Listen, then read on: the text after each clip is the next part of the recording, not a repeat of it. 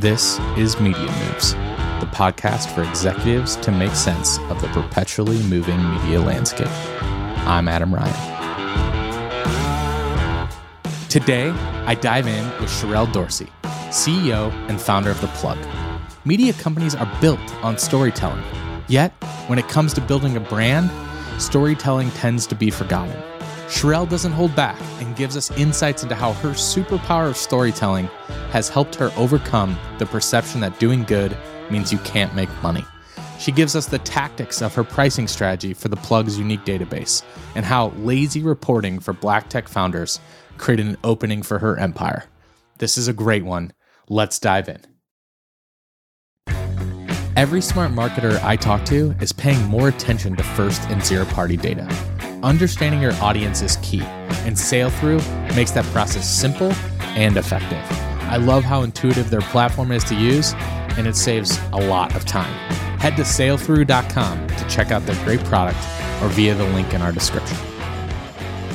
All right, Sherrell, thank you so much for coming on Media Moves today. Thank you so much for having me, Adam. This is great.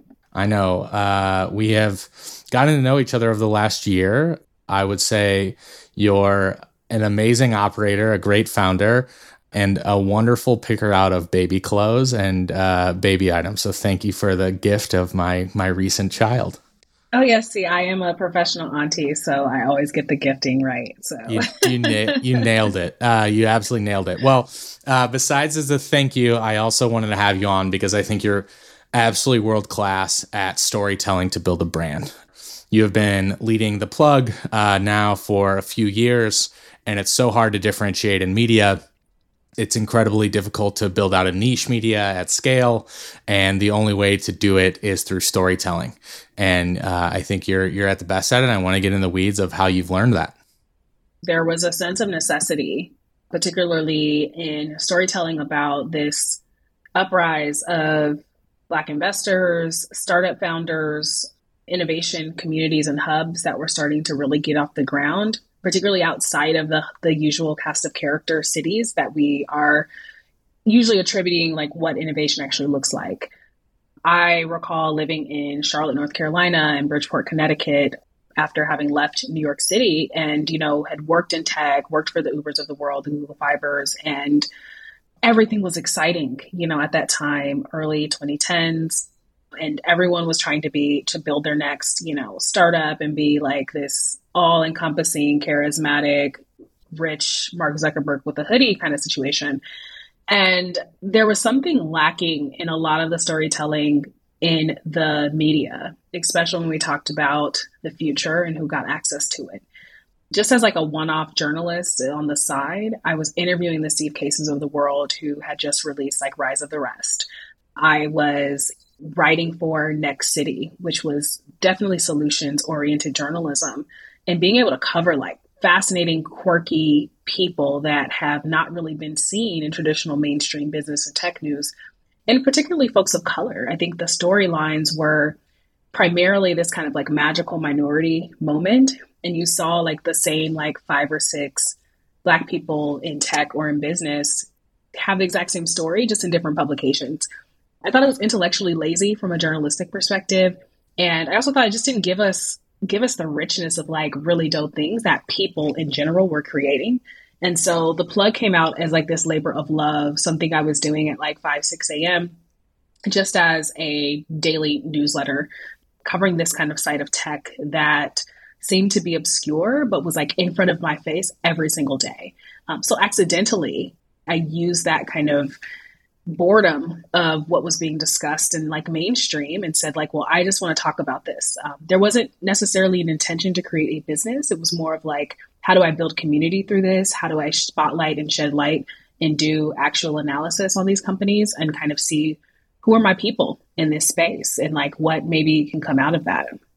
I mean the most authentic stories are ones that are not manufactured right? And it was it was your story but turning that story into a great business, which you have, uh, the plug is, in my opinion, the leading industry publication when it comes to black intelligence tech. You're building not only content that speaks to the audience that you have with high intellectual coverage, uh, not lazy laziness of, of the same rinse and repeat stories, which I love you you bluntly calling out, but also you're building technology stack that will help you help your audience consume that in a more digestible way.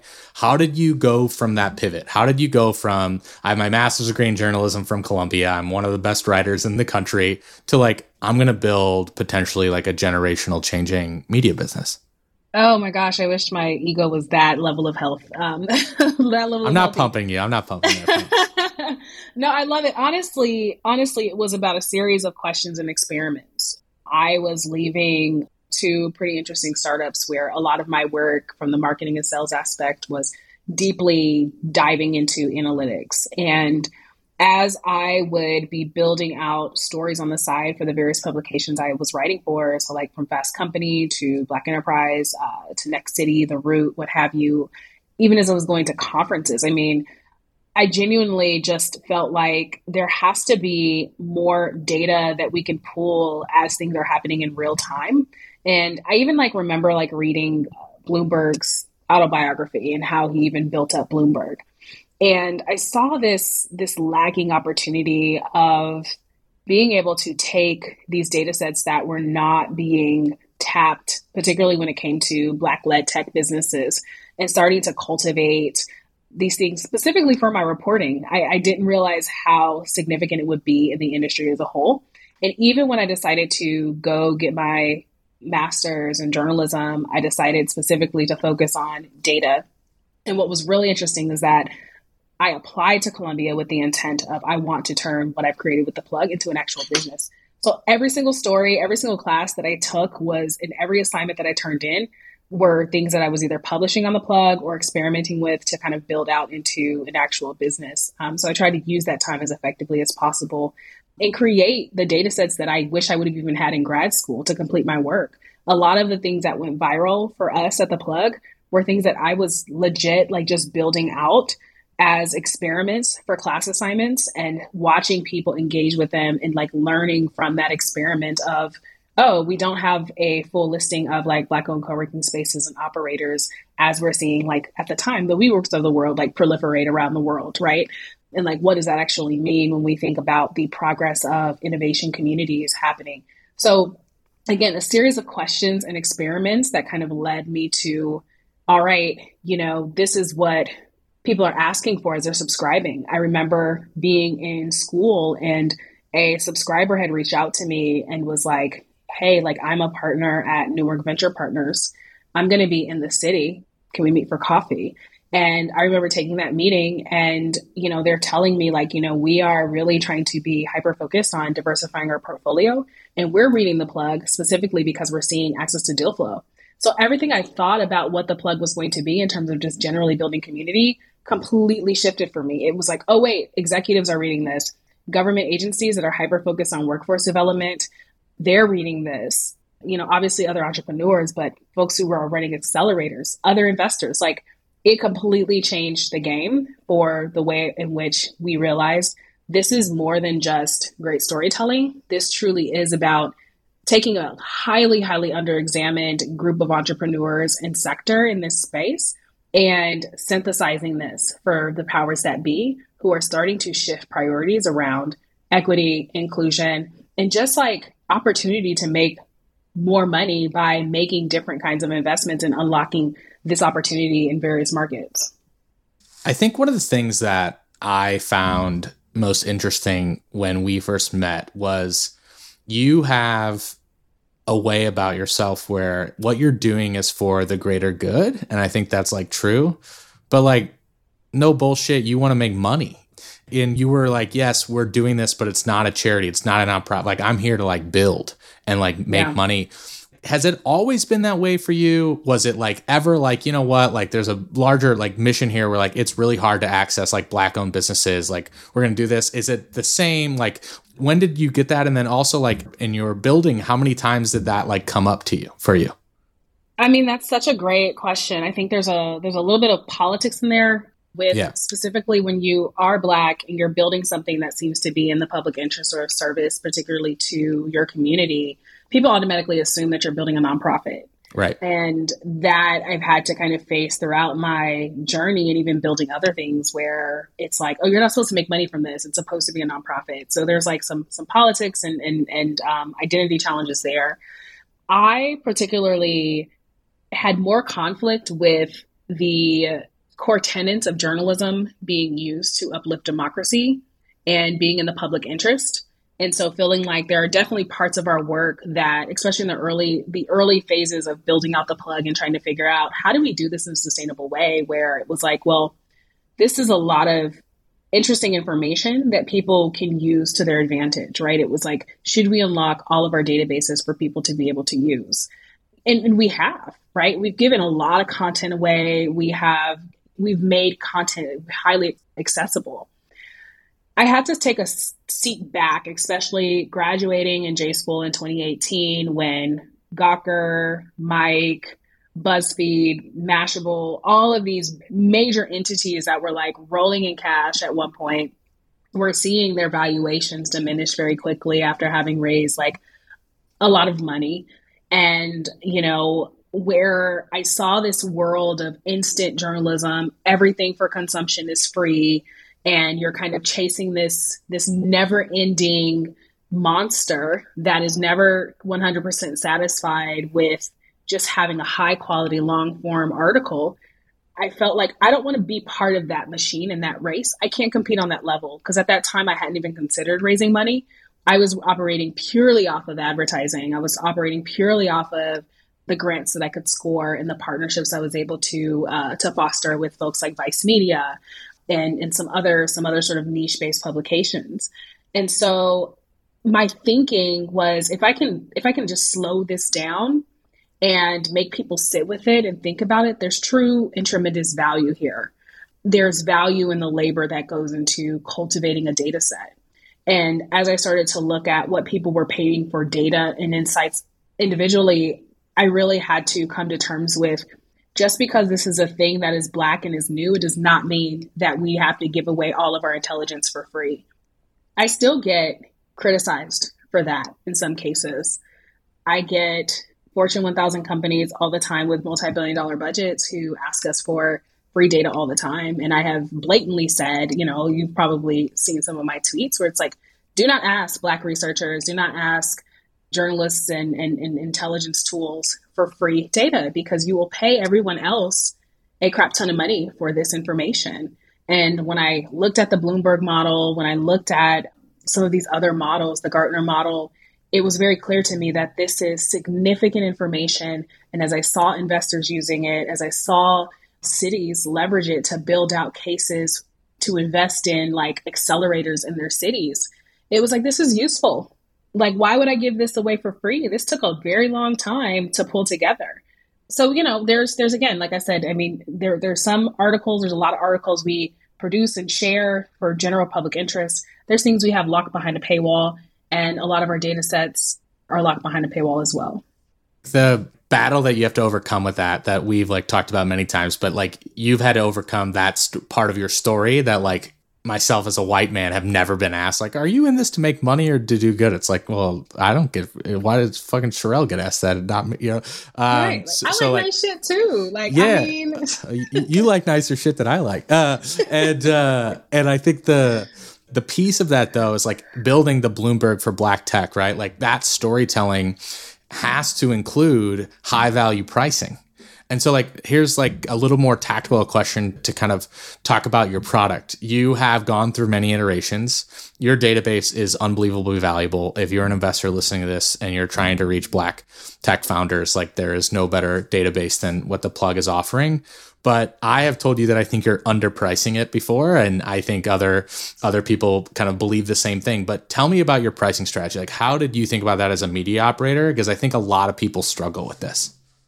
Gosh, I think we still struggle with it, honestly, Adam. I think that, you know, we've had to go from like, oh, like, you know, grab us for a hundred dollars a year or like 10 bucks a month, you know, and looking at what our peers were doing mostly and trying to be on par there. I think also trying to feel like, okay, have we built up enough of our arsenal and our credibility to have a higher price point? Um, we did double our price point to $300 annually And even that, again, you know, I think that we could continue to kick things up a notch as we just even as a team internally, um, we have a new amazing director of research. We are becoming so much more strategic and have grown into our own, um, so to speak. I don't know if, like, from the pricing standpoint, that we have got it right just yet. But we're also experimenting with some a la carte things, like just research in and of itself, our research reports that people want access to, you know, and how we kind of price those individually or databases. Like some people are like, I just want to buy like this specific database and creating an opportunity for a la carte, you know, nature as well. It's just a lot of experimentation to kind of figure out like what are people willing to pay for a thing, especially when it comes to something that feels like, okay, the, the tangible benefit is that I can make smarter decisions as I'm doing research in a particular space or industry. It really is for, you know, on our team, we, we talk about that inclusive business thinker. You know, when Kellogg students came onto the platform and as we've been talking to other B schools, we are like, well, what would it look like if every B school in the country had a subscription to the plug? And their case studies that they're reviewing in school, and they're walking into a workforce where they are starting to consider the other side of business and tech from people that necessarily may not look like them or think like them or build like them. And so there's so many questions and tweaking and trying to get that part right. And as you know, the media world and the landscape is changing and transforming in so many different ways that for us, trying to match a price point to value is a very, very significant challenge for sure, especially as we continue to figure out like how do we not just produce data and produce stories, but create and craft a community that helps people to understand why this is significant and how they can apply it to the work that they're doing. And I think that the downstream effect, quite honestly, is as people become members, even as they're coming on as members for $300 a year, or we have like companies like HubSpot, who's like marketing team, you know, we have like 20, 20 folks from their marketing team who are on the platform. It's like the downstream effects and net effects of becoming a member is now oh, you're commissioning a report with the plug, or you're now becoming an advertiser. Um, so we see this like, I guess the the popular term is like flywheel of of opportunity to that three hundred dollars leads to tens of thousands of dollars for us long term as we get people into the flywheel of the plugs products and services overall. I believe smart media businesses build audience first. Driving value for your audience starts with actually knowing who they are, and Sailthru's platform makes that simple. I'm busy, as I'm sure you are too, and the way SailThrough links tech together really lets marketing executives do more in less time. Head to sailthru.com, that's S A I L T H R U.com to check them out or visit the link in our description. I think one of my biggest things with paid products that a lot of operators forget is that the price is part of the story. And too often it's just looked as like, hey, this is like what we think it's valued at. But it's really like, hey, if it's $10 a month and this is this story, if it's $300 a year, it's this story. And if it's 10 grand a year, it's this story. And your price actually like helps dictate your story. And I think like that's as the plug continues to grow, I think that's the most fun thing I'm excited about is like I think the story will grow as the price will grow and that will be that will be that continuing on the storytelling element, one of the most impressive things that I'm seeing right now that you're doing, and it just comes so natural, and that might be the answer to this, but it's cultural relevance to me. I like type, write about it all time and like talk about it, but it really to me is like, the more culturally relevant you are, the more relatable you are, the more relatable, the more trustworthy you are, the more trustworthy, the more things that someone's going to buy from you. And like, that's what media is. And you have been able to take a database business, some would say is a slightly boring business.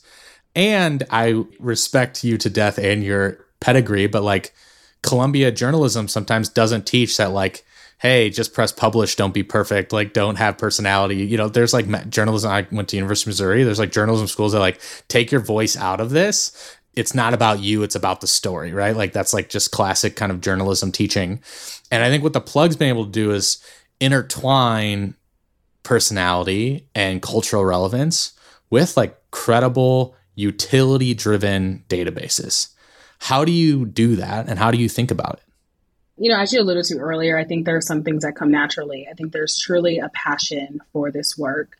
You know, before I ever turned this into a business, like I said, I was getting up at like five, six in the morning and pulling together in this labor of love, this like conversation, primarily because I was having conversations and discussions and engagements and going to conferences where there was just tremendous frustration of not being counted as our work is just as genius as everybody else's is.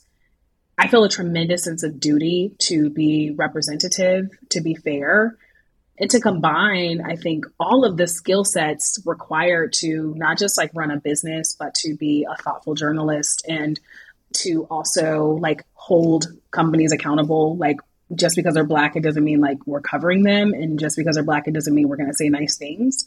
But to, to have like the, the foundation, and the core tenets of what journalism is supposed to be, but also be as clear about who we are as a company in terms of wanting to dignify and identify genius in, in all its kind of forms, particularly in communities that have been harmed by journalism. I think there's this wave of, of uh, media companies who are apologizing for past sins of discrimination and, and the way that they've covered and used language to be harmful. And you know, part of our code of ethics is that we do not want to cause harm. Uh, we want to be as honest. We want to be as resourceful, and, and and ensuring that you know sources are there. But when George Floyd was was murdered in 2020. That was one of the hardest times in journalism, in business, and in life. It was trying to figure out how do we have this conversation from a place of how do we use our platform and our voice in an impactful way. And I think that's really when people saw the prowess of our work in our databases and scraping Twitter for text statements and creating a cross reference database of diversity and inclusion reports to understand all the companies that were making these bold statements like well what does that actually look like on the ground at your company? And people appreciated it to the point where every single year we get approached or commissioned to do additional research on where those text statements have lied. I think that was a very proud moment for us in, in journalism where i could be angry i could be really freaking angry and also leverage our work and the dedication of our work to serve not just our audience because our audience isn't all black but like but to serve black community in during a time that was the most tender. So I, I think i think a lot of it's organic but a lot of it just comes from trying to survive in places and in spaces where you don't get all the dimensionality and nuance that you should be having and trying to show up and be that. And sometimes I have to like not have my phone in my hand because then I'll start tweeting some nonsense and then everyone will cancel me. Your, your so. tweets are your tweets are what makes you. Uh, I I think that there's there's something that's that's really for everyone like potentially looking to build out a media business or like do that you built in many ways for yourself. You like solved the problem that you saw, right? Like you talked about lazy intellectual journalism. You saw the black community not be covered in like unique ways. You saw the inaccessibility of like black databases and, and investors trying to reach them. You like solved your own problem basically for yourself.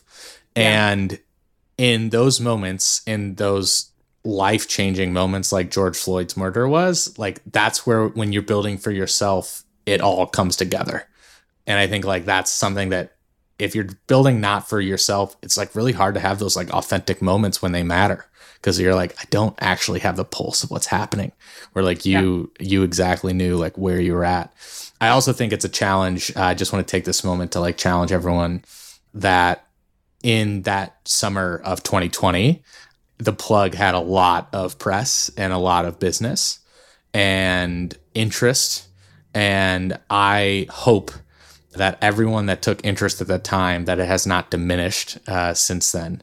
And if anything it has grown uh, through understanding how much how much more opportunity and, and money there is to be made to be educated about an audience that you may not know how to reach. And so anyway that's my plug for the plug. I appreciate the plug. You know i think that i think what was very clear in, in the kind of subsequent years post 2020 uh, was that you see much more coverage and reporting on Black investors and Black startups now and more mainstream. And that just wasn't the case before.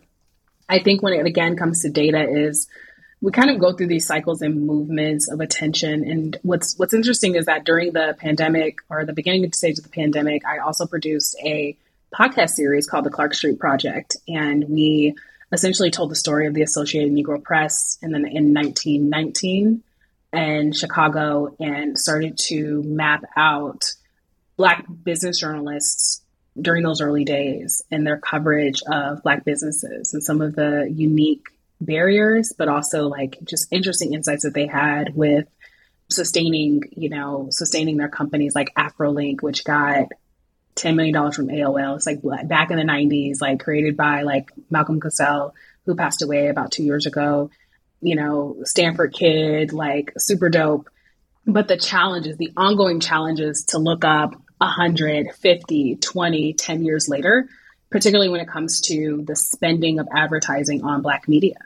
And that despite the same level of like gusto around the work and the necessity and utility of the work, it's still being an ongoing challenge. So now that I look at where we are today and I look at, you know, still there's these commitments, of course, of like, we're going to spend more with Black media, right? Like, that's not just a plug issue. It is generally the issue of like, you know, larger brands typically will work with us for Black History Month. And, you know, obviously when George Floyd was murdered, there was much more interest. And it's like, well, we don't have any use for you throughout the rest of the year. And like that's just a really harsh reality. And so trying to build a business from such a place of bias can be somewhat of a challenge. You have to be very creative. But I think also you see the ebb and the flow of major crises leading to these major commitments and then kind of this level of comfortability and like, you know, we'll do a little bit here, a little bit there. But I, I think that the, the data has given us an opportunity for ongoing accountability. And that's what I'm excited about most is that people are really looking at data as a way to say, oh, wait, wait, wait, wait, you know, you said you're going to do this. What are the results? And then the next year, so what are the results now? And yeah. the following year, okay, did you say what, did you do what you were going to say you were going to do? So I love that space that we're in because it is, it is broken open, some empty promises, uh, wide open. Utility driven content is like the easiest thing to sell. And like, I think the, the storytelling that you all are doing to get back to what I think you're great at is like, you're telling an authentic story that's yours to tell and you're building utility and databases around that and i and you used momentum i think this is like another takeaway for me is like you did use the momentum of the summer of 2020 to like hire a director of research of finally like you got you built a team to capture that momentum that then propelled you forward and i think sometimes yeah. in those moments it can be overwhelming to like not build um, but instead you kept building so that definitely is to me how the plug has had so much success also is just your continuous ability to tell great stories and be authentic to who you are. So for the next section uh, that we covered, that was kind of getting into the tactical playbook of storytelling, which I think you're great at. Sections much much quicker, but what do you think your industry, Black Tech Intelligence, will look like in 12 months? In 12 months, I think that we will start to see ongoing research centered institutions that are covering race and business um, start to emerge, particularly within the kind of university sector. So I know there's this whole thing of like VCs are like now launching all their own media companies, right? And then like, you know, trying to tell their own stories for whatever distaste they have for for journalism as a whole.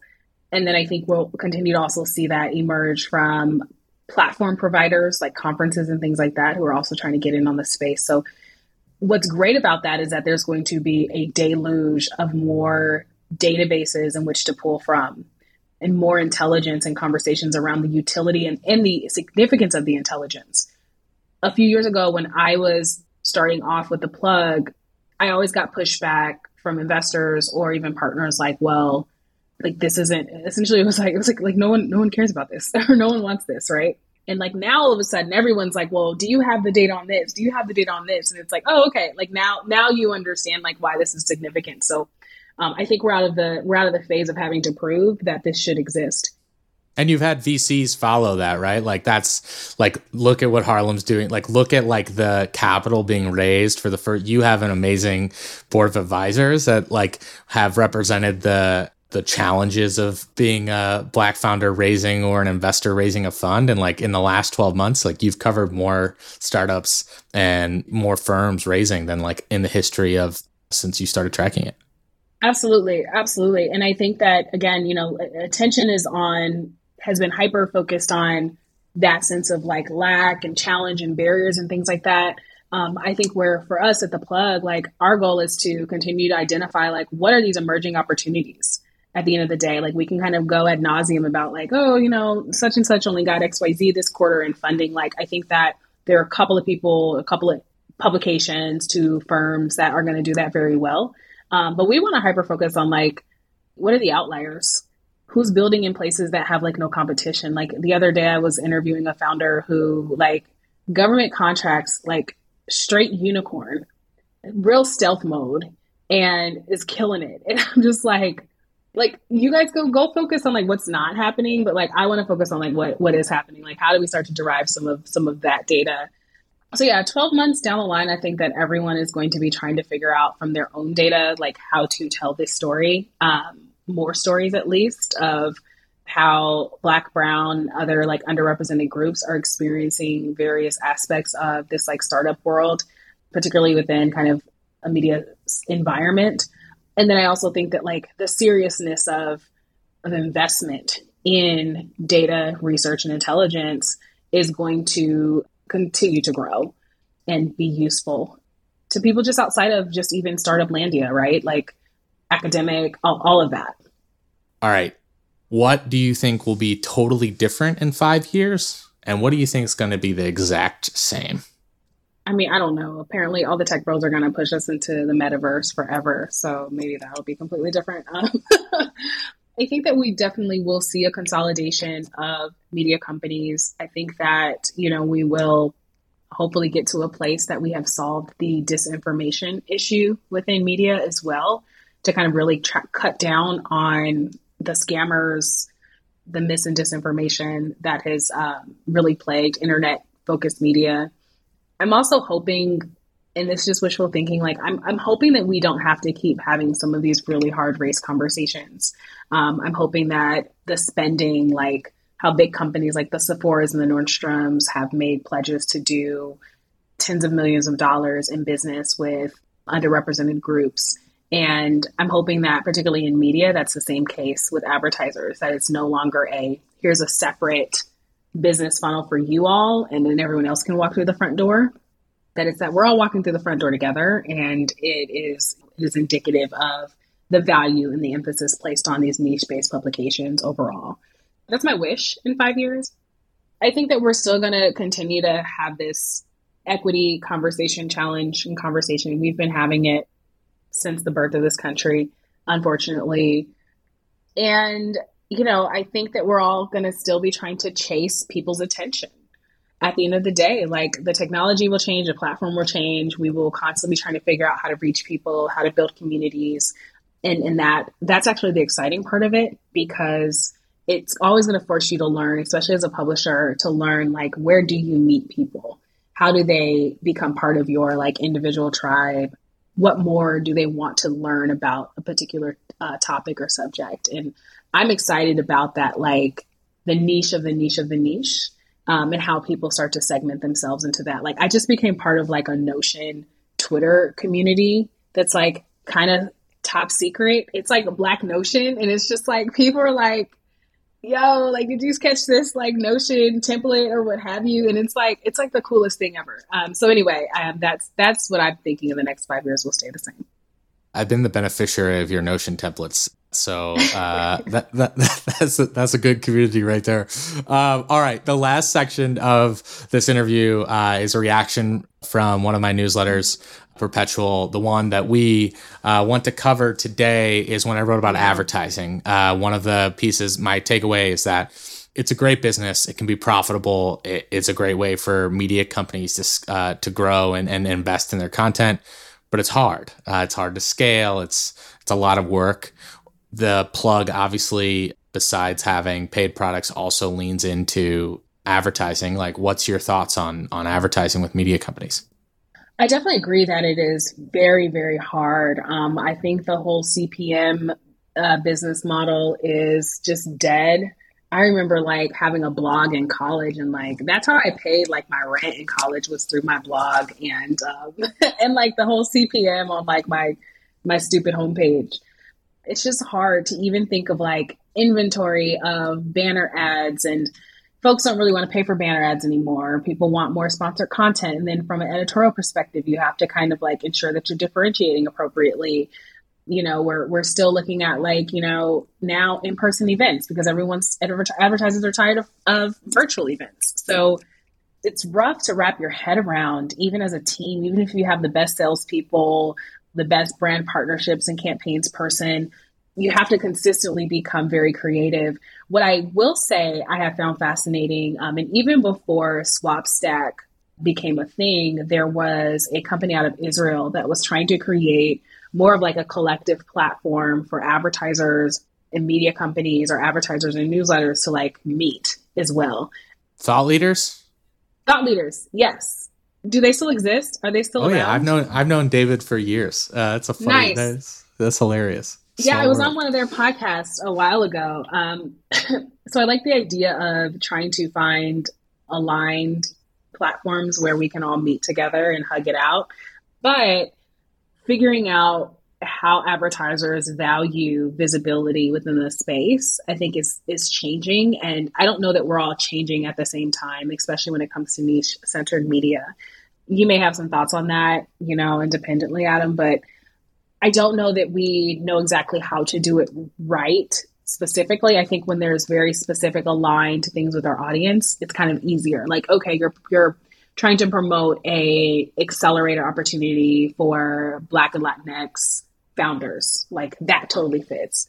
But also like, you know, there are folks in our audience who are tech savvy. So if we're selling a Tesla battery for home use, like that could still fit, but that's going to be a different kind of storyline that we have to create in order to sell that. So I don't have any good answers. I think that, you know, your piece really like at least outlined that like, hey, it, it, it was very validating in terms of it sucks, but it is also a great lucrative opportunity if we can find the right formula at the end of the day. I think something I'd add to that piece today is that if you are an incredibly value driven brand, where you have editorial best practices like the plug does. If you are like, if you're building your story from values and operations, it makes advertising incredibly difficult. It also leans itself really into the storytelling of paid products. That's how I'd kind of intertwine this whole thing is like if if you're I say I steal this from Jarrod Dicker, but your business model is your product strategy and the reality is, advertising as a business model can sometimes dictate what products you can do because you have advertisers that you have to talk to. And if you're values driven, that's really hard to accept. And so I'm a big proponent of advertising, as I wrote in that yeah. piece, but I, I don't think it's for everybody all the time. Yeah. Uh, all right. Well, uh, that was awesome. Thank you so much for coming on. I had a blast and I can't wait till next time. Yes, thank you. Thanks for tuning in. If you'd like to stay ahead of media's next move, then make sure to subscribe on Apple, Spotify, Google, or wherever you listen. I'll see you next time.